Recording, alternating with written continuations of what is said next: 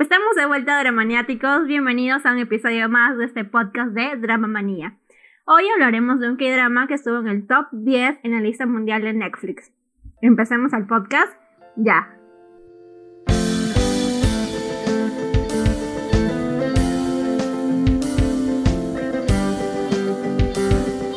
Hoy estamos reunidas Silvana y yo. Lamentablemente Magra no nos pudo acompañar debido a que está muy ocupada con su, con su estudio, con su trabajo, así que le deseamos todos los éxitos posibles. Sí. Pero en esta oportunidad vamos a hablar pues de Squid Game. Obvio. Sé que estamos desfasadas del tiempo. Demasiado. Porque se estrenó en septiembre. pero siempre nos pasa, nos pasa. tenemos que coordinar y cuando tenemos la fecha nos vamos de frente a grabar. Así que Silvana, iniciando te pregunto, ¿también estuviste loquita por Squid Game cuando salió? Mm, la verdad es que no, o sea, se podría decir que sí lo vi en ese tiempo, pero yo me acuerdo que entré a Netflix y vi Juego de Calamar, como que en estrenos, ¿no? Y dije, a ver, vamos a ver, porque me, me atrapó realmente este, la historia, porque era como que juegos y supervivencia y no sé qué, y yo dije, bueno, vamos a ver, o sea, entré de una sin, sin saber de qué, o sea, sin haber visto el tráiler y desde ahí ya no solté la serie para nada, te juro. O sea, yo me quedé ahí, este, de corrido. Ustedes saben que para mí los K-dramas, o sea, si no me atrapan en el primer capítulo, yo estoy como que aburrida viendo los otros, pero no, este me atrapó desde el inicio. ¿Pero qué te atrapó? O sea, ¿qué te gustó tanto? O sea, era entre todo era algo como que nuevo que estaba viendo, porque eran como juegos este, infantiles, pero un juego de supervivencia que me pareció locazo, la verdad. Este, y más con el primer juego que creo que todo el mundo le sorprendió, que es el de luz verde, luz roja, algo así. Luz verde, luz roja, ajá. Ya. El de la muñequita. Sí, y fue impactante porque eh, ellos tenían que moverse, este, y cuando la muñequita volteaba, tenían que estar quietecitos, si no, les disparaban y se morían. Y yo me quedé como que, ¿qué? o sea, ¿cómo es que se murieron como que todos, bueno, no todos, sino una gran Casi parte? La mitad. Claro, porque ellos estaban como que, ¿qué está pasando? O sea, nos están matando literalmente en este juego. Y este, todo el mundo se alocó, pues, te acuerdo de esa escena que todo el mundo empezó a alocarse, se corrían y todo porque tenían miedo y con ese miedo morían más personas y entonces era como que eso es una masacre que estoy viendo en estos momentos, pero igual por esa escena es que me quedé porque era como como que muy impactante. Entonces ahí seguí viendo. Es que es impactante, o sea, inicias un juego voluntariamente la primera sorpresa que te llevas es que la mitad de tus compañeros se murieron. Ajá. O sea, ¿quién no, quién voluntariamente va a pensar que le va a suceder eso, sobre todo cuando vas a ganar un premio tan grande, ¿no? O sea, piensas que quizás va a ser tipo, este, no sé, tipo una competencia más normal, ¿no? Más común, pero esto es todo ilegal porque hasta se pasa por la deep web, entonces como que hay plata de por medio, la gente loca pues mete. Sí, pero es que como empezó la cosa con, con Gunju, con ese jueguito de, de ya una cachetada y te doy plata y no sé qué si me ganas. O sea, tú ya dices como que interesante, ¿no? pero tampoco puedes imaginar que va a ser ese tipo de juegos, ¿no? Y para recapitular, ¿no? Porque estamos hablando y, y para los que no saben, ¿no? Squid Game era eh, voluntariamente diferentes personas que tenían deudas, deudas muy heavy, pues eh, entran como a un juego que nadie sabe. Solo los que son convocados entran para ganar un premio y poder salvarse de todas las deudas que tienen en la vida normal. Así que eso trata Squid Game y que fue furor a nivel mundial esta serie. Yo cuando vi eh, Squid Game en Netflix, obviamente era, era algo nuevo, era como un estreno, ¿no? Y yo lo había sido más eh, sin pensar que iba a convertirse en un top 10 a nivel mundial. Porque, o sea, si tú tienes TikTok, también te has dado cuenta de que en ese momento las redes sociales y TikTok específicamente eh, volaron con Squid Game. O sea, tú veías en todos lados Squid Game. Incluso... Los memes. Incluso sí.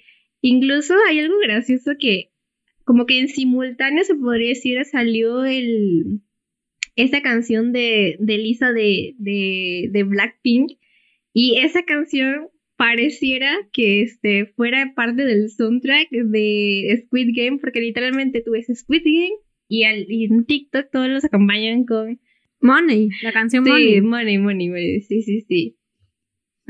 Es súper gracioso. Yo conocía Squid Game por los memes. O sea, yo no la vi. ¿Qué será? Después de una semana del estreno. Y veía los memes en la muñequita y veía al jugador número uno todo ahí en el rincón. Yo decía, ¿qué es esto? O sea, ¿por qué me salen como spam todos los memes de Squid Game? Y ya dije, pues, tengo que verla, tengo que verla porque si no voy a terminar spoileada en todas las redes sociales y, no, no es bonito pues cuando ya todo el mundo la ha visto y, y te cuentan hasta el final y todo eso. Y ha durado un montón porque hasta ahora sigo viendo cosas de Squid Game. En YouTube me salen un montón de cosas. Hay youtubers que han utilizado eso para hacer sus juegos. O sea, hasta en la vida real hay un youtuber de Estados Unidos que hizo un juego real. O sea, obviamente sin matar gente, pero sí un concurso como que igual te ganabas este un montón de dinero. Pero él hizo tipo los escenarios de Squid Game, él los recreó para hacer su video con un montón de gente. Y lo que me sorprende, sobre todo, es que el, la serie top número uno mundialmente coreana que todo el mundo se la ha visto haya sido de violencia. O sea, la violencia vende porque de hecho que em, los, los que dramas de romance que vemos, pues solo, la, solo como que las personas bien inmersas en el mundo dramático saben, pues no de esos, pero que, que conozcan algo por el nivel de producción, por el nivel de que envuelve la historia también, porque la historia, el creador eh, dijo, ¿no? Que se le había pasado, había pasado como 10 años haciendo esa historia y había pasado por varias personas que le habían rechazado el proyecto y luego van con Netflix y la hace serie, pues, o sea, porque obviamente es tan grande la historia que una película de dos horas no, no, creo que haya sido suficiente. Sí. O sea, en serie ha quedado perfecto. Y, y, es, y es como que el mismo director que em, la produjo, la dirigió y la escribió. es un trabajazo hacer todo eso. O sea, quien sabe, ¿no? De, de la vida del, del, cine. Si con solo dirigir ya se te acapara todo el tiempo, imagínate hacer tres cosas diferentes a la vez. Eh, y pues el producto que hizo dio frutos porque están nominados para los Golden Globes, si no me equivoco, para el año próximo como mejor serie dramática. Entonces, después de Parasite, que ha sido pues no la que ganó el Oscar, que venga y eh, las series coreanas a, acaparar también ¿no? los premios norteamericanos, pues, porque sí. en sí más premian series de Estados Unidos y todo ese tipo de, de, de series anglosajonas. es que o sea, más allá de la violencia de los juegos y todo eso, igual lo que llama la atención o lo que te mueve el corazoncito dentro de la historia es la vida, o sea, como que, sí, la vida de, los, de los jugadores, ¿no? Porque obviamente que todos están ahí porque quieren estar ahí, porque les dieron una oportunidad de irse y, bueno, sí, sí, sí, sí se fueron, pero luego volvieron porque vieron que el mundo real está para ellos estaba como que... Era insoportable. O sea, tenían una situación, claro, tenían una situación pero horrible porque vivían en la miseria, tenían deudas. Entonces vieron como que en ese juego la oportunidad de tener tal vez una vida mejor.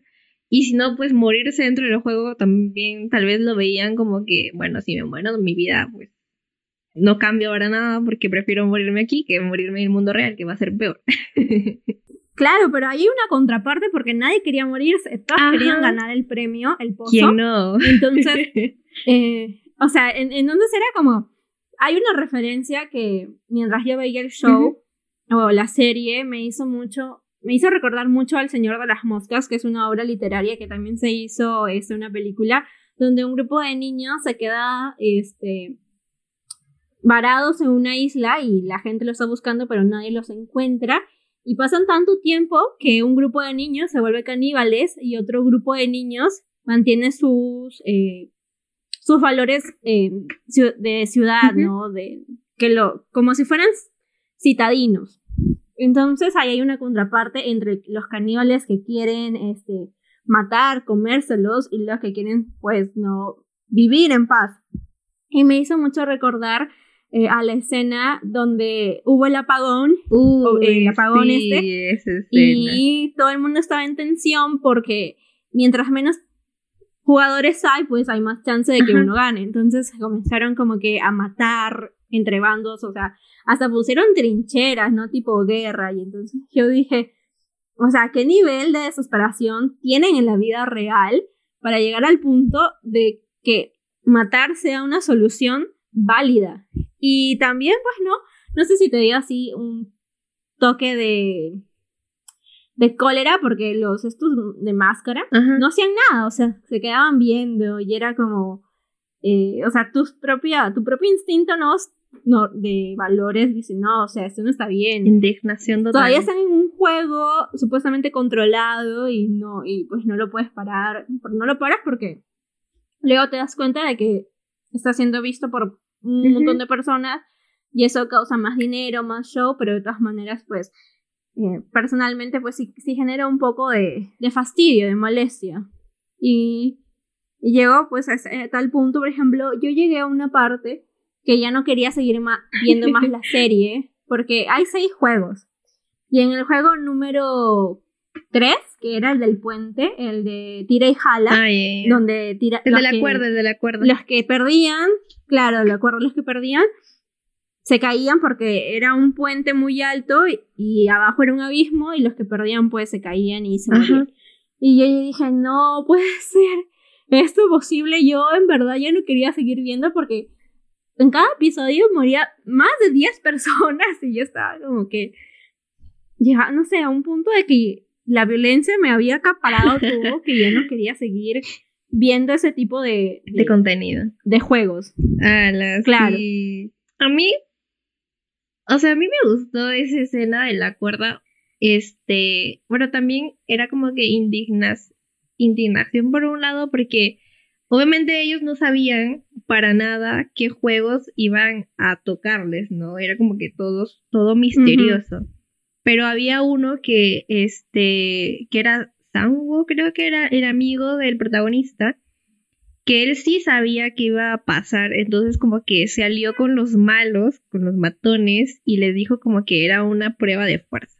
Entonces no dejaban entrar a mujeres al bando. Bueno, ese, ese, esa escena de la cuerda me gustó porque, este, pues, el protagonista andaba con el viejito y andaba con dos mujeres, creo, ¿no? Entonces cuando se dieron cuenta de que era una prueba de fuerza, estaban como que, uy, no, ya nos morimos aquí, porque tenemos un viejito y encima tenemos mujeres. y discriminación. Claro, y los del otro bando pues eran todos hombres, eran fuertes y, y ya. Pero ahí lo que me gustó es que hubo estrategia, ¿no? como que la estrategia eh, venció todo como que ante la fuerza, por así decirlo, que tenía el otro bando. Ajá.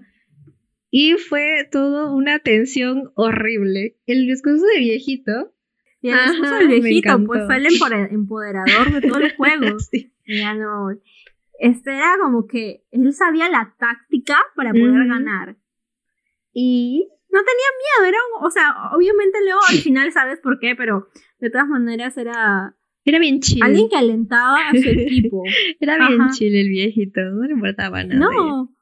y bueno, no, aparte no, la relación entre el protagonista y el viejito pues es una, es una relación que muchos, muchos quisieron al principio, o sea, no, el más débil con el que es el bondadoso se juntan. A mí me gustó. No sé, ¿tú qué piensas de su relación? O sea, sí, a mí también me gustó esa relación al inicio.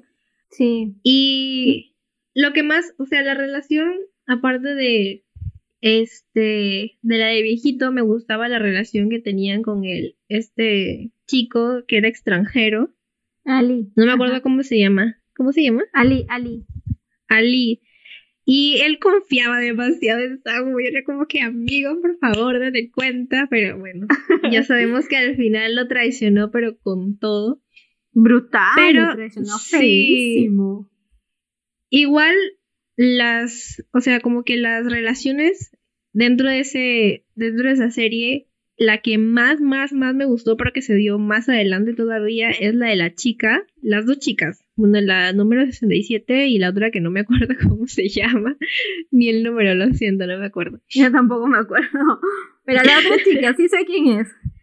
Sí, y yo, me, o sea, después de ver la serie de Matado viendo este fan art de ellas dos, porque me encantan. Ah, este.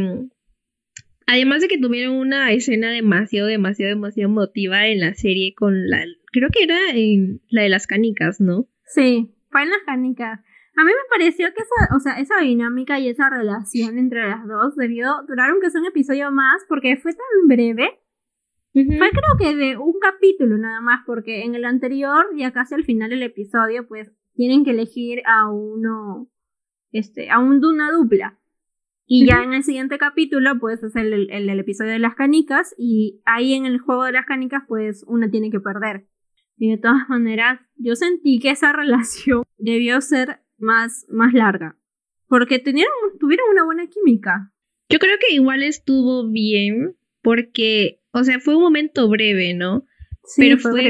Eh, Fue, o sea, estuvo cargado de emoción realmente porque empezaron, o sea, ellos decían como que al inicio eh, que no daban nombres, no se daban el nombre, como que no Mm, querían dar nada sí. de datos personales ahí, como que eran solamente de estar ahí ya.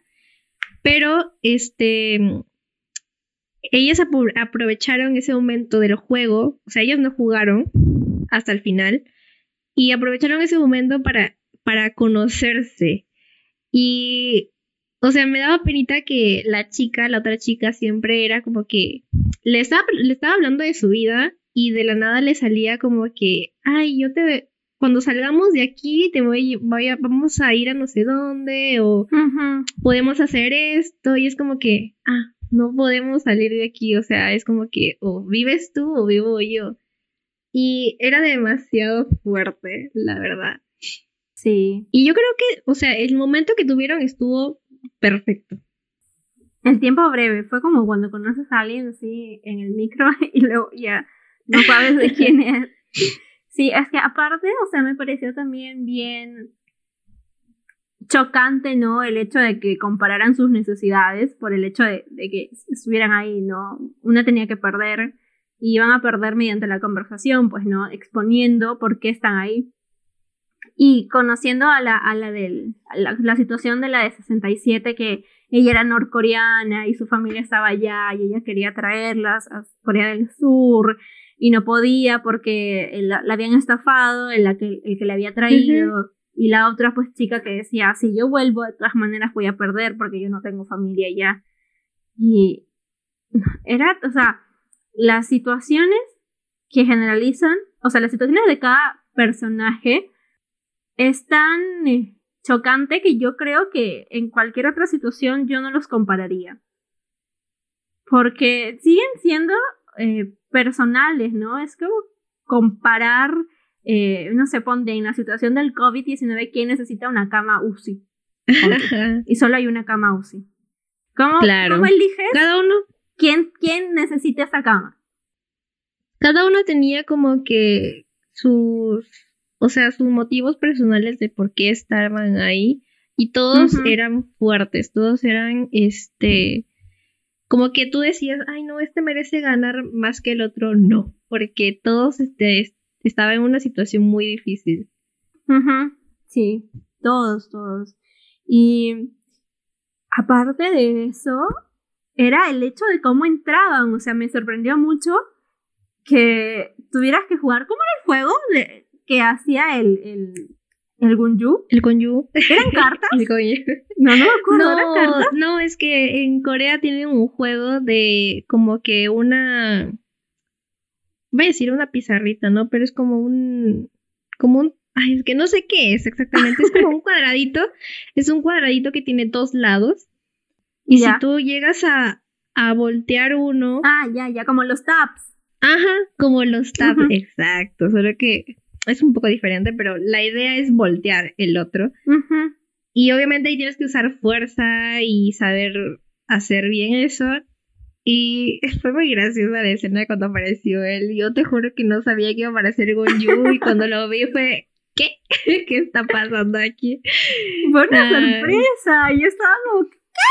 Este hombre está acá y ha hecho un cameo, me muero. O sea, yo soy súper, súper, súper, súper, súper, súper, súper, súper, súper, por mil fan de Gonju desde los 15 años. y yo dije, ¡qué emoción! Yo pensé que iba a ser en toda la serie, pero obviamente, pues, no.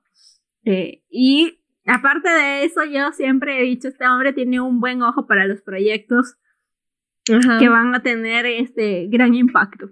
Así que, por ejemplo, yo estuve en Train to, Train to Busan. Y también fue una película internacional.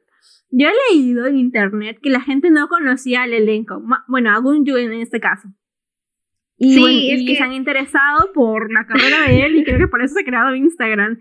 La maneja un manager, pero de todas maneras se ha creado pues para promocionar su nueva película de Netflix. En Netflix. Sí, porque he visto que al menos dentro de la comunidad todo el mundo estaba indignado porque le decían el don cachetadas en vez de como yo. Porque obviamente nosotros ya lo hemos visto, ya lo reconocemos por otras, por otros proyectos que he tenido especialmente por Goblin. Pero bueno, todo el mundo se fue con el don cachetadas y todo el mundo estaba como que, ¿por qué le dices así, amigo yo? Pero, oye, a mí me sorprende mucho porque he escuchado muchas teorías acerca de ese personaje. A la gente le quedó muchas dudas de por qué ese personaje es al que recluta. Y eh, por ahí leí en un portal que decía que el director había creado ese personaje porque era una persona que también había jugado en el, juego, eso, el juego del calamar, y que había tenido la oportunidad de salir al mundo real, pero siguiendo teniendo conexión con el juego. Porque obviamente es como, mm. es, como el juego, es como ex presidiarios, o sea, presidiarios hacen el juego y cuando vuelven al, al mundo real, pues tienen una situación difícil para reintegrarse en la sociedad. Entonces le pasa lo mismo a estas personas. Y algún Yu hace por ahí el, el, el, el tipo el, el, inspeccionador de deudas de personas que van por la calle con el alma salida y muertos en vida. Yo, literalmente, él es el que te dice, ah, este tiene deudas, voy por ti, voy por ti, tengo, tengo tu solución. Hay algo que a mí no me cerró porque, o sea, yo la verdad que ya para el final no le presté mucha atención. O sea, yo sé que había un policía que estaba investigando mm, sobre su hermano, creo ya que está investigando su, su, hermano, que por cierto, él es también el que salió en El Amor es un capítulo aparte que lo amo. ya. Ya, pues él entra a ese lugar, este, y hay un momento en el que empieza a buscar sobre los ex concursantes o mm, personas que han estado ahí, que han pasado, y encuentra que su hermano, creo, había ganado el juego. Ajá. Entonces, eh, luego más adelante también pues se da cuenta de que ese hermano es el que ahora dirige los juegos, si no me equivoco. Sí, sí, sí. no me acuerdo qué pasó con el hermano, no me acuerdo qué pasó con el hermano, no me acuerdo qué pasó con el policía y tampoco, este, porque el que ganó al final los juegos fue el protagonista, ¿no? Sí. Eh, Ya, entonces ya todo el mundo la ha visto, no es spoiler. Al final, este, pues él ya tiene todo el dinero, eh, creo que va a tomar un avión y lo llaman, como que, creo que lo llaman para preguntarle si es que él quiere volver. Quiere, ajá, sí. Sí, porque ahí sí ya me perdí. Yo, yo no sé qué pasó por mi mente. Él se pinta el, el, pelo rojo y ahí no sé qué significa el pelo rojo, tipo vengador, no sé. Y está a punto de irse este, a Estados Unidos porque la mamá de, o sea, su ex esposo se va a ir con su hija a Estados Unidos porque se había, no sé, X, se había comprometido o casado, su esposo vivía allá, se iban a mudar. No es que yo me he quedado con, yo me, yo me quedé con todas esas dudas porque también había un tráfico de órganos, también ah, estaban como que las personas estas, este, los que pagaban por ver el juego, como que de dónde Ah, salía sí, esa sí, gente, Es de dónde red. salía lo de tráfico, o sea, quedé con mil dudas al final. También qué le pasó al, al policía, porque no me acuerdo, no sé si se cerró eso, pero no me acuerdo, no me acuerdo qué le pasó a su No, no, hermano. no.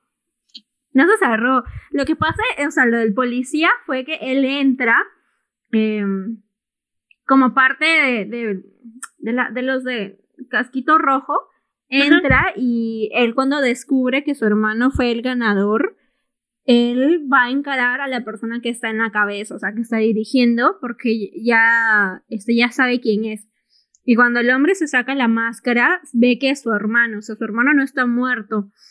Y eh, el hombre no sabe si dispararle o no, o sea, el policía, porque es su hermano, ¿no? Él ha venido porque él le había donado un riñón al hermano y por eso él se había convertido en policía porque quería buscarlo. Y Mm. termina con que él, lo, él, o sea, el hermano, el que es cabeza del juego, le dispara a él y él cae por el abismo. Ahí no se sabe si, si vivió, si murió. Generalmente creo que sí vive porque si no, no, este, necesita una trama, ¿no? También. eh, para la segunda temporada.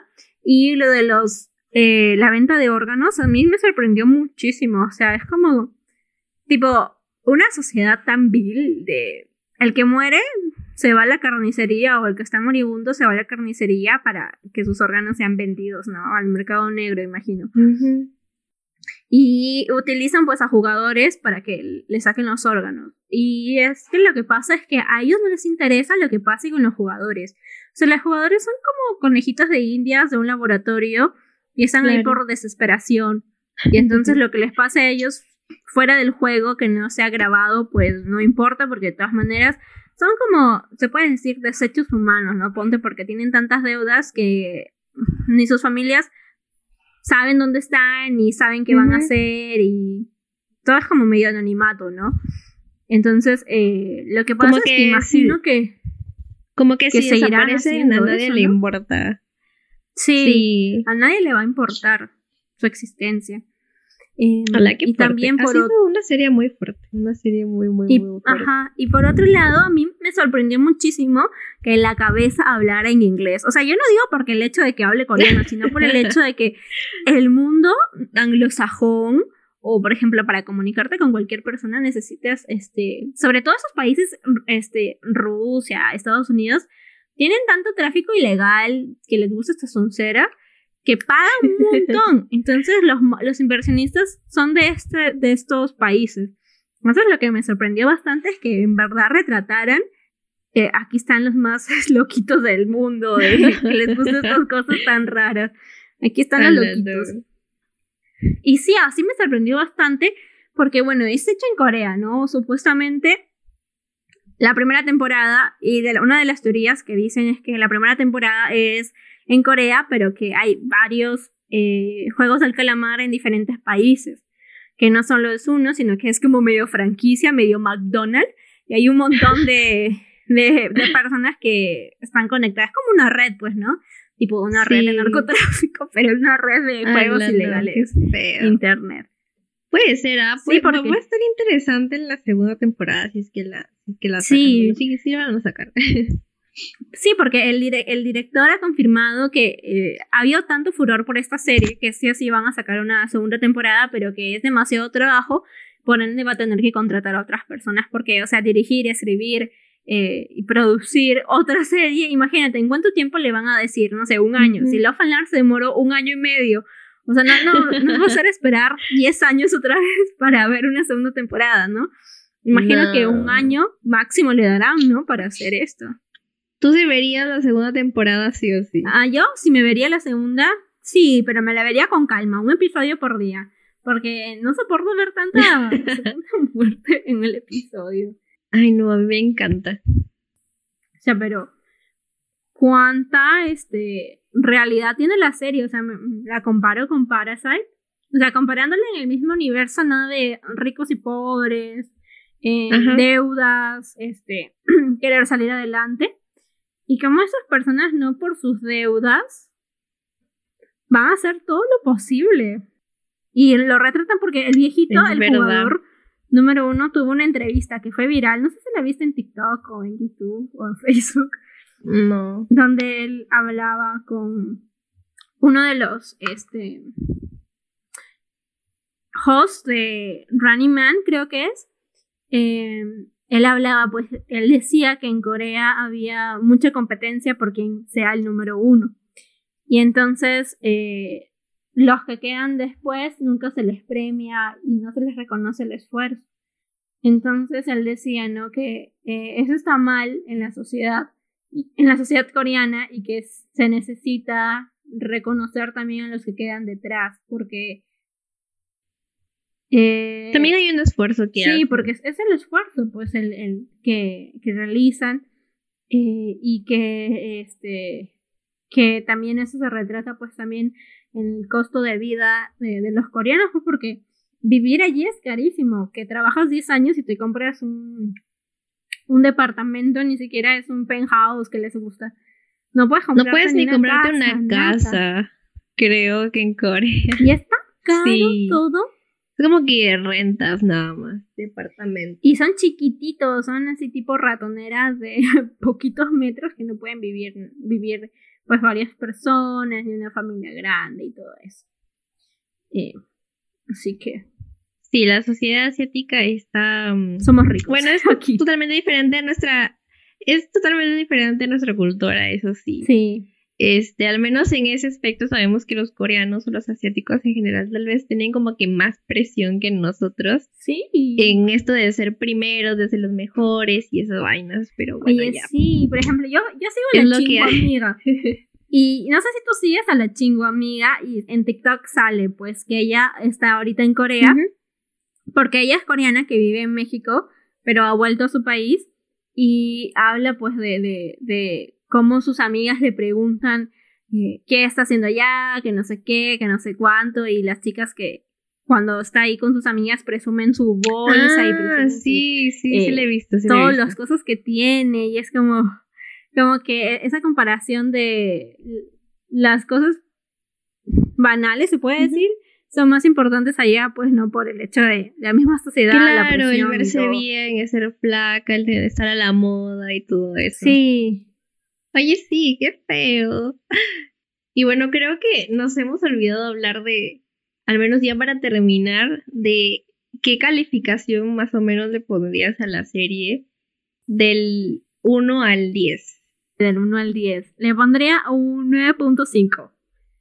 0.5 no, porque no me gusta. O sea, por el hecho de que tiene demasiada violencia, pero lo demás todo genial. O sea, me parece súper increíble cómo han, ellos han utilizado los espacios, o sea, han requerido espacios grandes para hacer todo esto de manera física, han construido los sets, han ah, eh, casteado un montón de personas para que sean extras, este, las personas que han trabajado, o sea, los protagonistas han tenido reglas muy estrictas que cumplir, o sea, no tenían tanto tiempo de descanso para hacer esta serie, porque obviamente el tiempo es dinero eh, y una producción pues necesitas hacer bastante este, aprovechar todo el día. Entonces, por eso sí, por, el, hecho de que, pues, han hecho una dinámica de juego increíble y la historia y todo. O sea, 10 años para hacer una serie no creo que es para que te pongan menos de 5 puntos. Solo el menos 0.5 porque es mucha violencia. Mira, así. ¿Cuál es tu calificación? Yo no sabría, o sea, podría ponerle un 10 porque me gustó la historia, me gustaron los juegos, he estado ahí metida eh, dándole a la serie, pero tipo me lo acabé súper rapidísimo, creo que en dos días y ya estaba. Pero también podría ponerle menos calificación porque, o sea, es entretenida, sí, pero tampoco es que haya sido como que mi serie favorita, por así decirlo. Pero obviamente sí, las historias me han atrapado, todo ha estado genial, así que bueno, ya digamos que sí ha sido un 10. un 10 de Así que entre 9.5 y 10, lo que significa que es excelente la serie. Podría decir que estás súper recomendada, pero yo creo que todo el mundo la ha visto y ya esta serie, así que solamente quisiéramos saber la opinión que nos dejen en redes sociales, a ver si les ha gustado tanto como nosotras Squid Game, que yo creo que sí, ¿ah? por algo ha sido o estado en el top 10 mundial. Y claro, ¿y qué esperan ver en la segunda temporada también? Porque Ah, para obvio. que no nos llevemos sorpresas como Love Alarm.